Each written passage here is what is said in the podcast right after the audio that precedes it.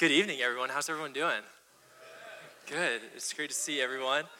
I've really enjoyed our service so far, and really appreciate everyone who put so much thought and effort and planning into this. Thank you so much for the worship team. You guys did awesome. That was encouraging. I'm really grateful that we have enough talented people so that people like me don't have to come up here and sing and lead you guys in worship. So, yeah, praise God for that. Amen. And always big shout out to the sound team back there, Daniela, Ish, Mike. Appreciate you guys. Mike's double dipping. He obviously is doing sound, but also did the welcome and he did a great job. So appreciate all that they had. So tonight, I'm excited about tonight. So we're going to take a little bit of time just to do a brief little interview, and then we'll kind of get more into the lesson. And then we're going to have another time of sharing towards the end. But I wanted to just highlight two people here. So this is Wendy. And this is Toby. So, the three of us, along with a couple others, are part of the same family group. And so tonight is, it's our night to shine. And so we're really excited about the opportunity just to share with you and from our hearts. But I just had a couple questions. So first, do you believe that Jesus is the Son of God? No, I'm just kidding. So in kind of preparing for our lesson tonight, and even before I kind of get into the questions, I wanted to ask some like pre-questions. So tell me a little bit as far as who you are and how long you've been in InTown for. Okay, this mic is working. My name is Wendy. I have been in town, I feel like it's almost been a year now. Okay. Because I came from Edge. So I think it'll be a year, maybe like June or July.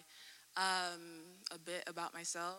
I am a filmmaker here in Atlanta. I do my own documentary work, and that's about it. That's awesome. All right. So I'm Toby. I just graduated from Georgia State. I've been in town since I graduated.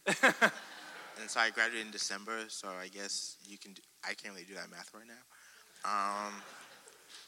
You weren't a math major, were you? Nah. But yeah, that's a little bit about me.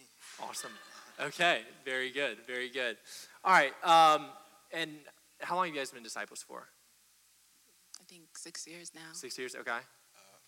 4 years. 4 years, okay, good. So some seasoned vets up here, so awesome. All right, so tell me, what is your definition of family? If you were to define family, what would that be? My definition of family, when I think of the word family, I think of a bond, I think of tradition, I think of unconditional love, and I think of basically a togetherness or basically something that it's hard to explain, but you kind of like know each other and you have an understanding of each other and what you all have been through together. So that's kind of how I would define family. So bond, unconditional love. For me, I have a little sister, so regardless of how many times we argue, she's still my little sister. Right. I can't call anyone else my little sister. So yeah, that's about it for me. That's great. Awesome. When I think of family, I think of just the various people in my life, and so my actual blood family, like my church family. I just see, so I guess I would define it as the people I share my life with.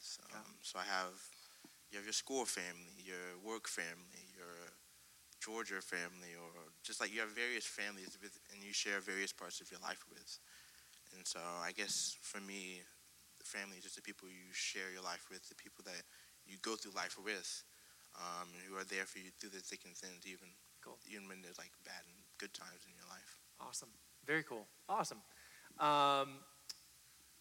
What does the ideal family look like? Ideal family, I think a lot of people go into wanting a family thinking it's going to be perfect. And for me, an ideal family is filled with imperfection. It's filled with kindness and lots and lots and lots of grace. So basically, for me, it's really important to communicate. So for me, family is about communication. So regardless of how you feel or the emotions that you feel, communication is important to me as well. So regardless of how long you've been apart, whether it be 5, 10 years, I think that bond and that closeness is how I would look at family. Okay. And how I would basically define what family looks like. Yeah. Awesome. Very cool. It's funny, cause like when you ask this question, the first thing I think of is two families, like two TV show families, and that's the Fresh Prince of Bel-Air and Will Smith's so like Carlton and them, and I think of like the Brady Bunch. Yeah. And so, I guess for me, an ideal family would be a collection of people who are just like, who have no bias and they accept anyone. Yeah. Like in a family, you want to be accepted. Right. You want to be accepted for who you are. You don't want to be judged on your past, and you just want to be. You want to feel loved and accepted. So I guess an ideal family for me would just be a collection of people who would accept me for who I am, but I also I would accept them for who they are. Very cool. Awesome. And then just the last question: have you ever equated the kingdom of God to a family? When was the first time, or if you can't remember that far back, the most prominent time that you saw the kingdom of God as a family? Good question. I have two examples for this. So the first example I would say is one of my old family groups back in the Edge. We had someone we were studying the Bible with. A lot of you may know him. And I think he just got baptized, and his apartment tragically was on fire. Mm. And he lost all of his possessions. And he was still new to the family. And the first thing our group did was, what does he need? Like, they contacted him right away. They're like, he needs laundry, he needs clothes, he needs this. And I was in awe about just how quickly everyone gathered together and surrounded him. Someone that they've been studying the Bible with for maybe 6 months. Yeah. So I think of that as, the kingdom of God. You haven't known this person for more than 6 months, and you immediately is like, what does this person need? Yeah. What can I do for this person? How can I use my resources to help this person? And my second example of that I've seen in the kingdom of God is I recently went to Brazil 2 months ago. And Brazil, they mostly speak Portuguese. I don't know any Portuguese. And I decided to visit the church there, and the whole service was in Portuguese. And when they started the service, they were singing, and all of the songs were the same exact songs we were singing here, but in Portuguese. So even though I didn't know any of the words, I still felt close to them. I still felt like, these are my people. These are who I belong to. These people are doing the same thing I'm doing. These people are fighting the same fight I'm fighting, just from being able to do that. And I had someone who was gracious enough to translate the whole service to me. Wow. She was the only person in the church who spoke English. So she was translating the whole service to me and my friend. And that's what I think about when I think about God's kingdom and family. I can go anywhere in this world, find a church here, and feel close to them, knowing that even though they're speaking a different language, even though they have different cultures and different things going on, I can still relate to them in a way that is familiar to me. One of the things that the elders said was, he basically gave a message to North River, and he said, we're fighting the same fight you're fighting. Mm. So that is where I saw God the most, cool. When it relates to family in the kingdom.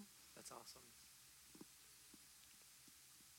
I think for me, the times where I really equate the kingdom of God to family are in times in the down times. Yeah. Because I feel like in the world, they use the word family, and it's easy to accept people when everything is going good, everything is going fine. But when things aren't going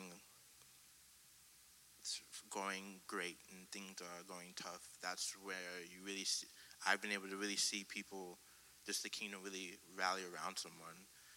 I know for me, last year at this time, I wasn't really, last year and around early in the year last year, I wasn't really doing well spiritually. I was really on just struggling with my relationship with God, and I wasn't really a part of the body. I was really distant from people. I became a recluse, and thankfully to God, I was able to really. I had lived with brothers who really invested in me, really spent time with me, really helped me through my tough times, and I think the time I really saw like really connected family with God is when I slowly saw myself coming back, and just like people were just like coming up and like hugging me, like, Toby, I'm so glad, blah blah blah, blah, and things like that, like, and just see like how even when I was like struggling and wasn't really sure with even my own walk with God, like the people really accepted me, and so I just like seeing the body of Christ just like really work in that way is I feel like that is a really powerful way to define like family. Like just I think that's those are the times where I really see where I really equate family to the kingdom. That's awesome. Amen. Well, that's it. Thank you guys. Awesome. Appreciate it.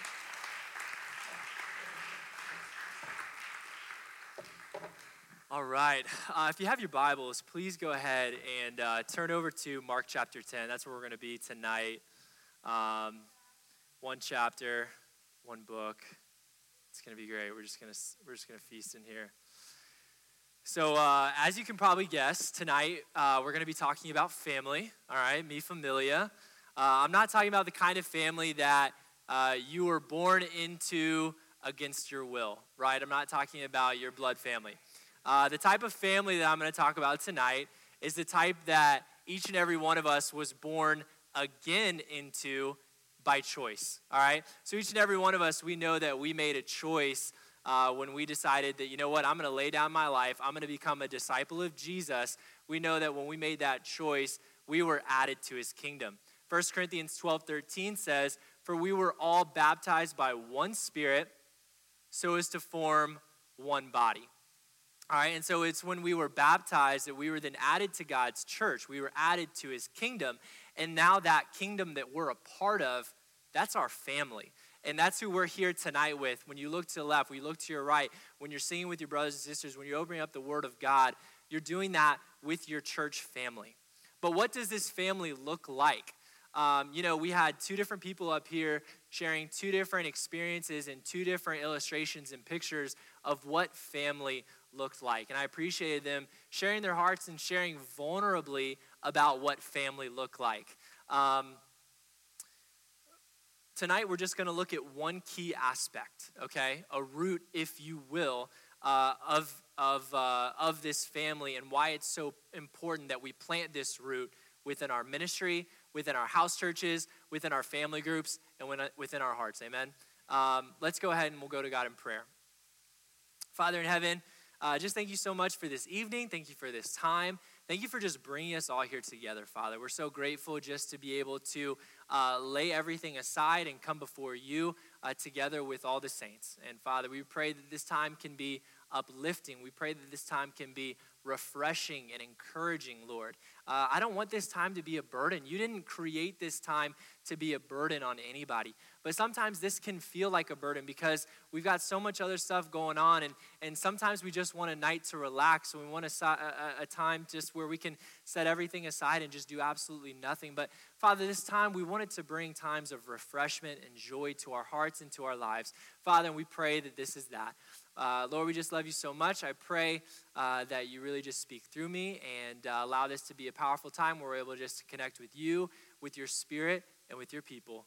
We love you so much. It's in Jesus' name we pray. Amen. Okay, so let's start here in Mark chapter 10. We're going to look at verse 17.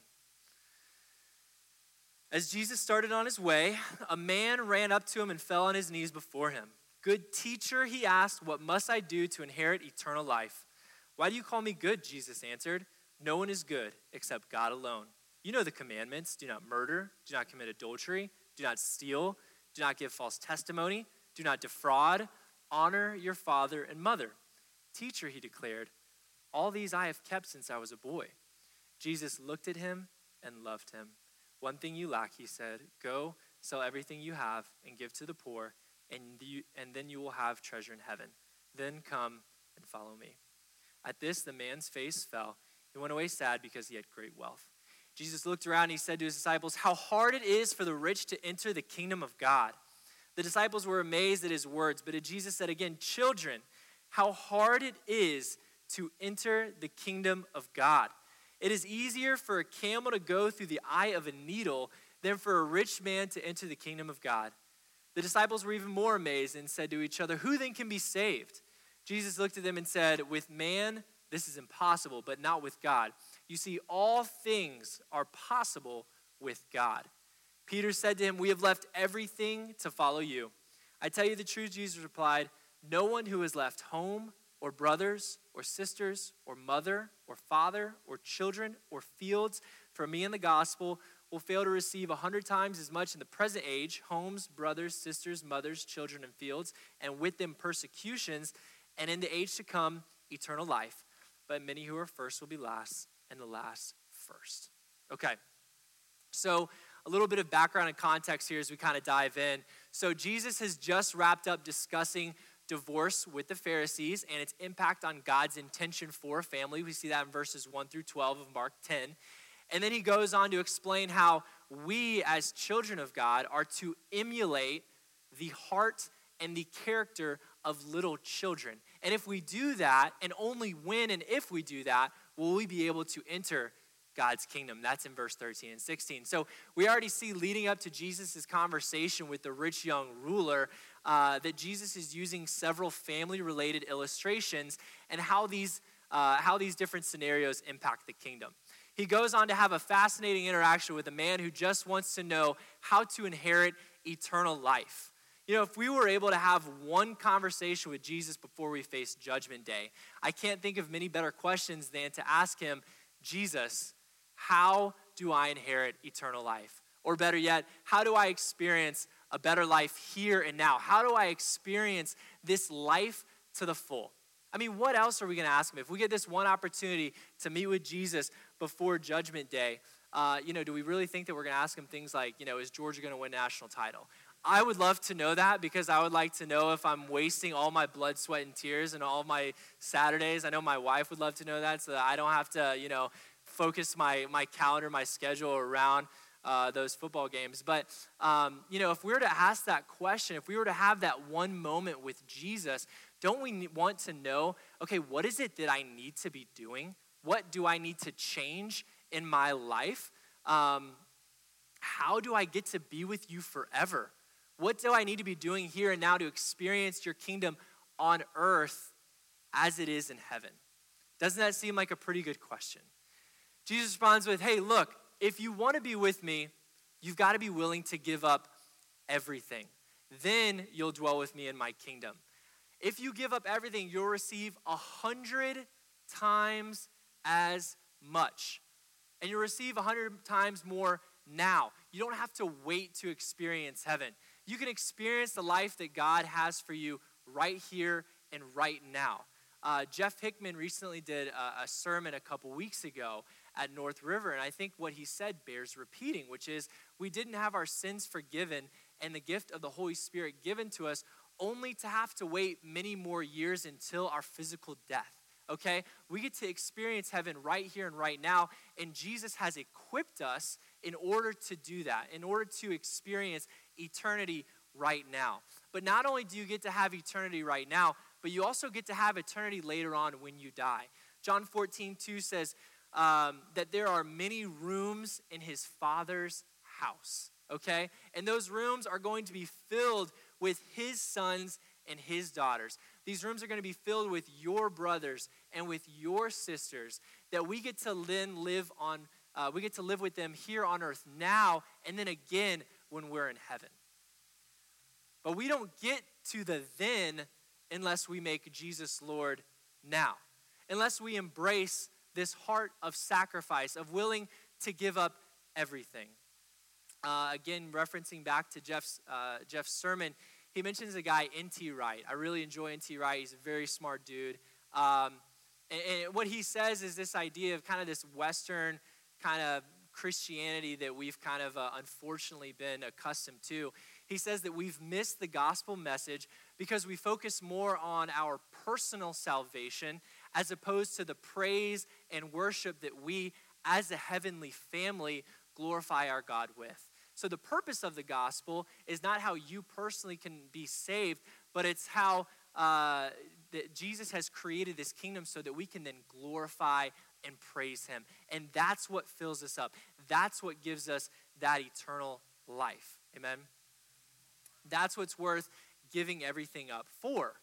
And so true kingdom family manifests when we are willing to deny ourselves of everything in order to pursue the reign and the rule of God. That's when that kingdom family is able to manifest and take presence, is when we give up everything, when we sacrifice everything. You know, when the rich young ruler first asked what he must do to inherit eternal life, Jesus responded with several of the 10 commandments. So he responds with 6 of the 10 commandments, okay? And they're kind of softballs, I think, if you're asking me. I mean, he says, you know, don't murder. Okay, have you murdered anyone? Check. All right, I'm good to go, right? I think these are pretty obvious for anyone, believer or non-believer, right? He mentions here, he says, you know the 10 commandments. Do not murder. Do not commit adultery. Do not steal.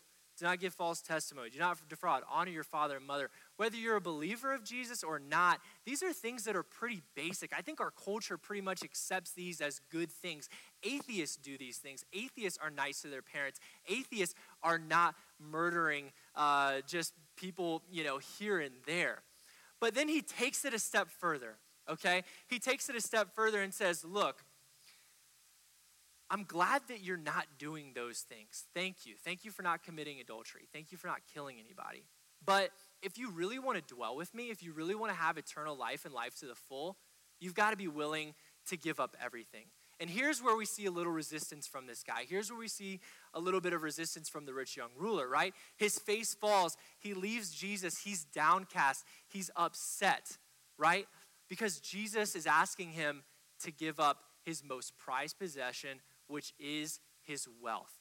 Jesus isn't just asking us to give up the things that are easy within our life. Jesus is saying, look, if you want to be with me, you've got to give up the hardest thing, the thing that you don't want to let go of. You've got to get rid of that if you want to follow me. You can't just give up the stuff that you're willing to give up, right? Like, I think all of us could give up murder because we're not doing it, right?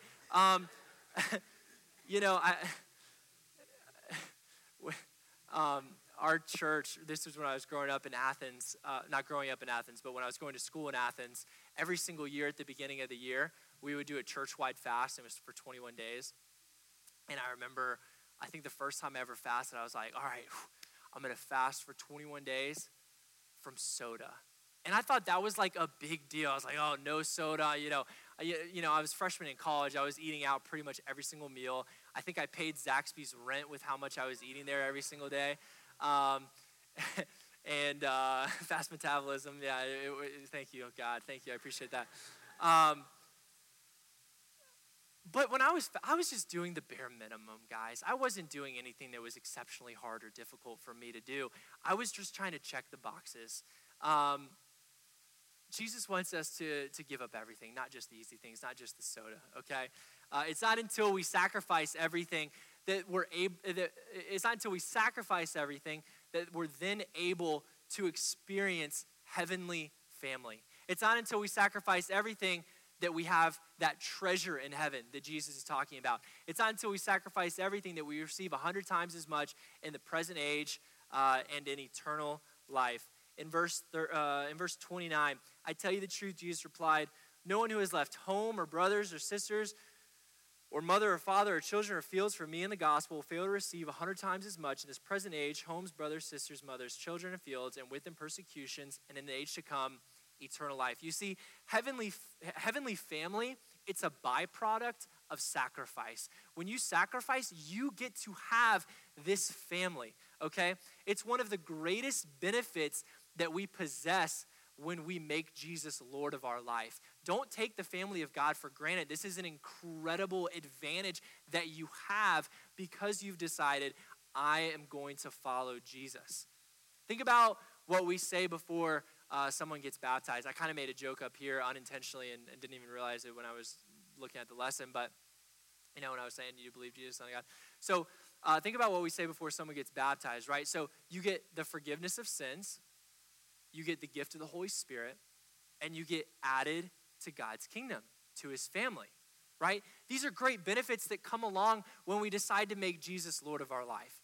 Before we committed our life to Jesus, we weren't able to take part in the first two, right? So before Carter Burke decided to lay his life down and be a disciple of Christ, I didn't have the gift of the Holy Spirit, and my sins were forgiven, okay? But for some of us, and I would say even a lot of us, we died to our old self and clothed ourselves with Christ because of the family that brought us in and showed us what a relationship with God looked like. I think all of us, if it wasn't for someone reaching out to you and bringing you into the kingdom of God before you actually made that decision to be baptized, that's why a lot of us became Christians, was because someone reached out to us, because someone brought us in.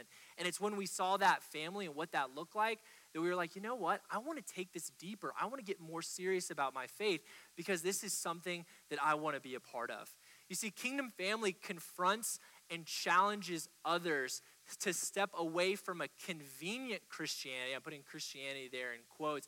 It challenges us to step away from that convenient Christianity and to pursue a full-fledged commitment to Christ.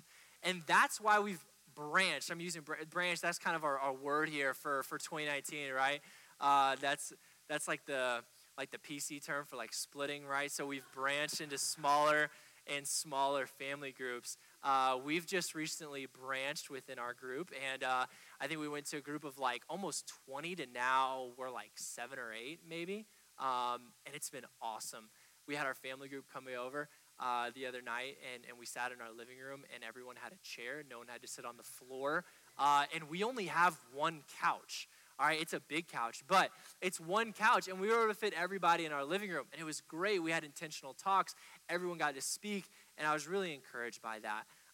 That's why we've created these smaller groups, is because we want to create thriving, dynamic, intimate relationships with one another where we challenge each other, okay? Where we confront each other, where we call each other higher. You know, I'm so grateful. The other week I met with a brother, and we were hanging out and we were talking, and I was just getting open about my marriage and just the highs, the lows, and just ways that I was being a bum. And he was willing to just confront me. And he said, Carter, you've got to fight for your marriage. Whatever you do, you've got to fight for it. I met with another brother, and we were getting breakfast, and after we got breakfast, we decided just to kind of walk around the block. We were in Midtown. We were at the Einstein Bagel in Midtown, and we were just, you know what? We finished up our coffee and our bagel, and we just walked outside, and we just started praying. And we started praying for the city. We started praying for our jobs, and that encouraged us, you know what? Why don't we take this to our offices? Why don't we do Jericho walks around our offices and where we work? Why don't we bring this together into every aspect of our life? And because of that, I'm just really grateful that I have relationships with people like that. I hope that you guys have relationships with different brothers, with different sisters, of people that are willing to confront you, people that are willing to get a little bit uncomfortable, people that are going to say, hey, look, you've got to give up everything if you want to follow Jesus. Those are the type of relationships that we need to have, and those are the type of relationships that I'm grateful to have. And that's the type of relationships that this church wants to encourage and wants us to be a part of. And we're only able to do that when we get smaller and when we decide, you know what, this is what I need, and I want to just be a disciple and a committed follower of Jesus. Jesus didn't confront the rich young ruler just to make him feel sad, right? I don't think that Jesus necessarily knew that he was going to, I don't think Jesus necessarily knew the rich young ruler was going to walk away sad. I think he knew he was going to give him some challenging things. But Jesus had compassion. He looked at him, and the scripture says he loved him. But it was in that love that he confronted the rich young ruler because he wanted a relationship with him. You see, when we confront, it's not just because we're wanting to get underneath somebody's toes. It's not just because we're wanting to say we're high and mighty and you're doing something wrong and I'm here to tell you why you're wrong. We confront people because we love them. But if you're the one that's doing the confronting, unless you're doing it with love, the person that's hearing it is not going to be able to take it the way that it's supposed to be. And so I think despite Jesus giving it to him in love, he walked away. Now, ultimately, we don't know. I hope, and I hope all of us hope that in faith, this guy ended up giving away everything. That's open-ended, and Jesus challenges us just to give away everything anyways. As we talk about these benefits of the kingdom of God, right? So we get the gift of the Holy Spirit. We get the forgiveness of our sins. We're added to God's kingdom. It's important that the kingdom, though, doesn't supplant the king, okay? While it's wonderful joy to share with Jesus in the fruits of his kingdom, it's important that we don't place the kingdom above the king. So let me say it this way. Are we more consumed by the kingdom, or are we more consumed by the benefits of the kingdom?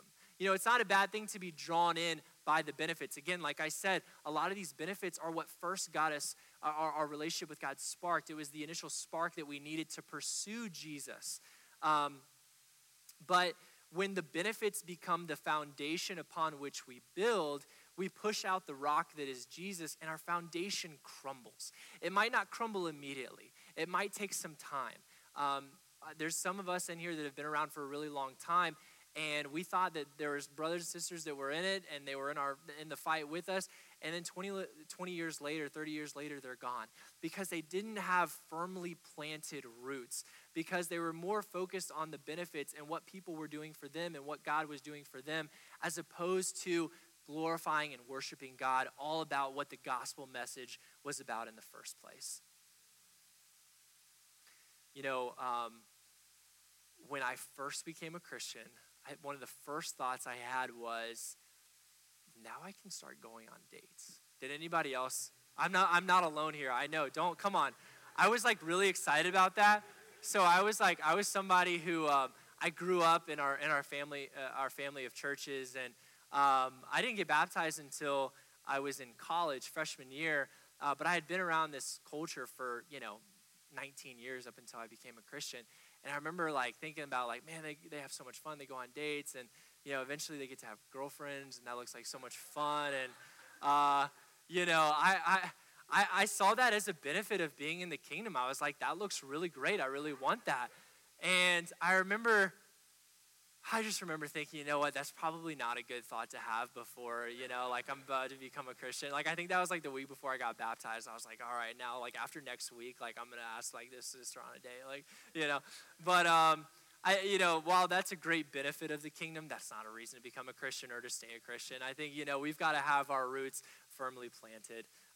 Don't become so obsessed with the benefits that we forget that our purpose is to praise God. Amen.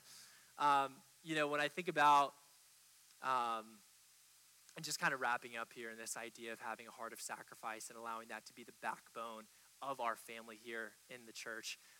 When I think about people that have been consumed by the kingdom and have laid down so much for each and every one of us, especially here within InTown, I think about a couple people like the Davises. I know Janine's not here, but Carrie's here. Amen. I think about Jordan Beeman. I don't know where Jordan is. Jordan's around. Oh, there she is, Jordan. Thank you. I think most of us know their last midweek is tonight, and we're all super bummed about that. And I don't. It just so happens that y'all are sitting on the same row. I don't know if you guys. I don't know. I guess it's easier to talk to both of you, but. We're just really grateful for all that you guys have done for InTown. I think you guys have both sacrificed a lot. And I know Janine's not here, but she's been such an incredible piece to the overall puzzle that is InTown. And we've just been so grateful for the ways that you guys have stepped in, the ways that you guys have served, the ways that you guys have loved, and the ways that you guys have sacrificed. Carrie and Janine, they came into our family group in our house church, and they sacrificed their time, their energy, and their effort to serve the group. Quite honestly, to be truthful with you, they should have probably been leading our family group. They were much more qualified than I am, but you know what? They came in and they just said, hey, how can we help? What can we do? They ushered in the Kingdom family the second they stepped foot in Atlanta.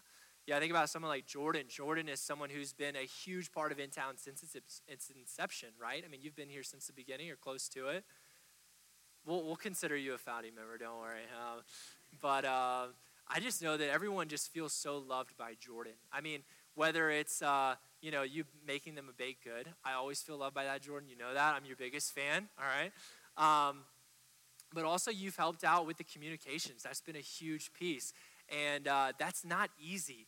And I appreciate the way that you have served. I appreciate the way that you've helped so many people feel loved. I know your roommates are going to miss you a ton. They've been so appreciative of all that you've brought, and that just resonates throughout the InTown ministry. As we close out, I want to take a little bit of time just to honor these Janine in spirit, three people. And so we just had a couple people that were just going to share a minute or two about each one. And so those of you that know that they're supposed to be up here, y'all can go ahead and come up here. Feel free to. Awesome. Thank you, guys.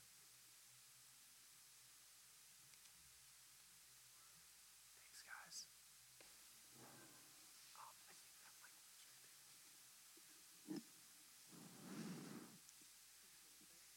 Hey, I was asked to share about Jordan Beeman, and I think it's very fitting to talk about family on your last night. Jordan is not just someone I go to church with. She has become like a sister to me, and I'm actually her neighbor also. We live 6 houses down from each other. So we've been able to do a lot of life together. She's very close to her roommates, but she's just allowed me to get come into her space more in her life. Jordan, you have a very special place in so many people's hearts. I think of, when I was thinking of a character trait of you, I was just thinking about how brave you are. You've been through so many ups and downs of life, especially for how young you are. And you still have this bravery in you, this ability to be so courageous of living life to the full. And going after things in your professional life that can be scary, to things with your walk with God and things that you wrestle with. I've seen it on so many fronts of your life, and your depth, your sincerity. I just love walking through life with you, literally walking to church with you every Wednesday. But I'm just grateful for that. And as a friend pleading for another friend, moving is hard and transitions are hard, even if it's to a good move. And this is a really happy move, actually, and so excited for you. But as a protective older sister, I just think, please pray for Jordan. Please pray for Janine and Carrie, even just as they transition and move, because those can be rough. So I love you, Jordan.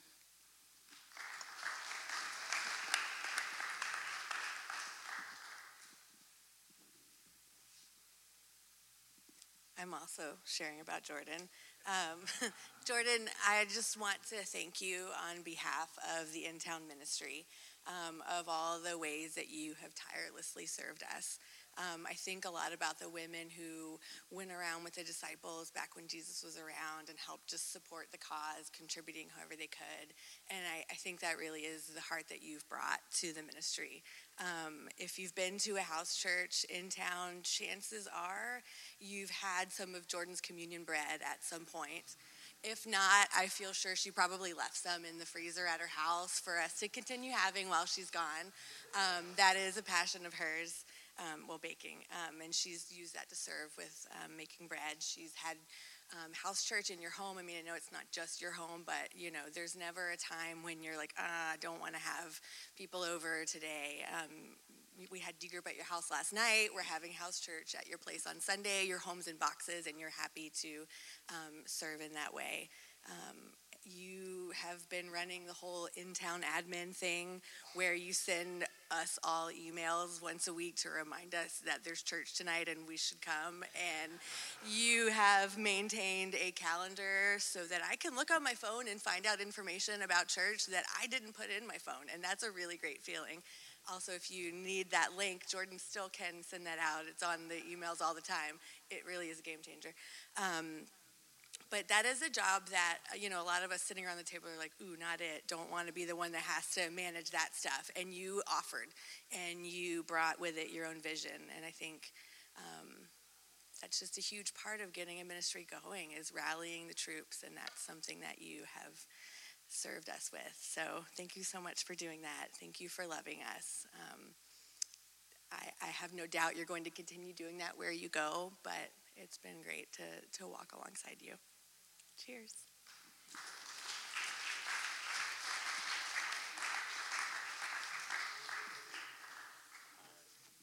I get to share about Carrie. I was excited when Carter gave me sent me a text and said I got to get to share about Carrie at his last midweek, just because I respect his walk with God so much, and he's poured in a lot to me, even when I was, before I even moved down here, when I was up in Detroit, just our phone calls. But when I, was thinking about, what to share about with you, this scripture instantly came to mind, and it's in Hebrews 12. Therefore, since we are surrounded by such a great cloud of witnesses, let us throw off everything that hinders us and the sin that so easily entangles, and let us run with perseverance the race marked out for us, fixing our eyes on Jesus, the pioneer and perfecter of our faith. For the joy set before him, he endured the cross, scorning its shame, and sat down at the right hand of the throne of God. Consider him who endured such opposition from sinners, so that you would not grow weary and lose heart. And so when I think of you and I think of your life, just like in the past few months, just seeing all the different things that you and Janine have had to go through, and how you continue to pour out into our family group. I think of this, just how you've run this race with perseverance, and you're just showing me that it's not a sprint, it's a marathon. And even with the passage, it's twofold, because it begins with just therefore. And in Hebrews 11, he's just going through the hall of faith. He's talking about faith in action, and all these great heroes in the faith. And I can think about for me, when I think about why I need to persevere for God, and who I've seen do that. You're definitely up there in my the hall of faith. So I appreciate you and everything you've done to pour into me, man.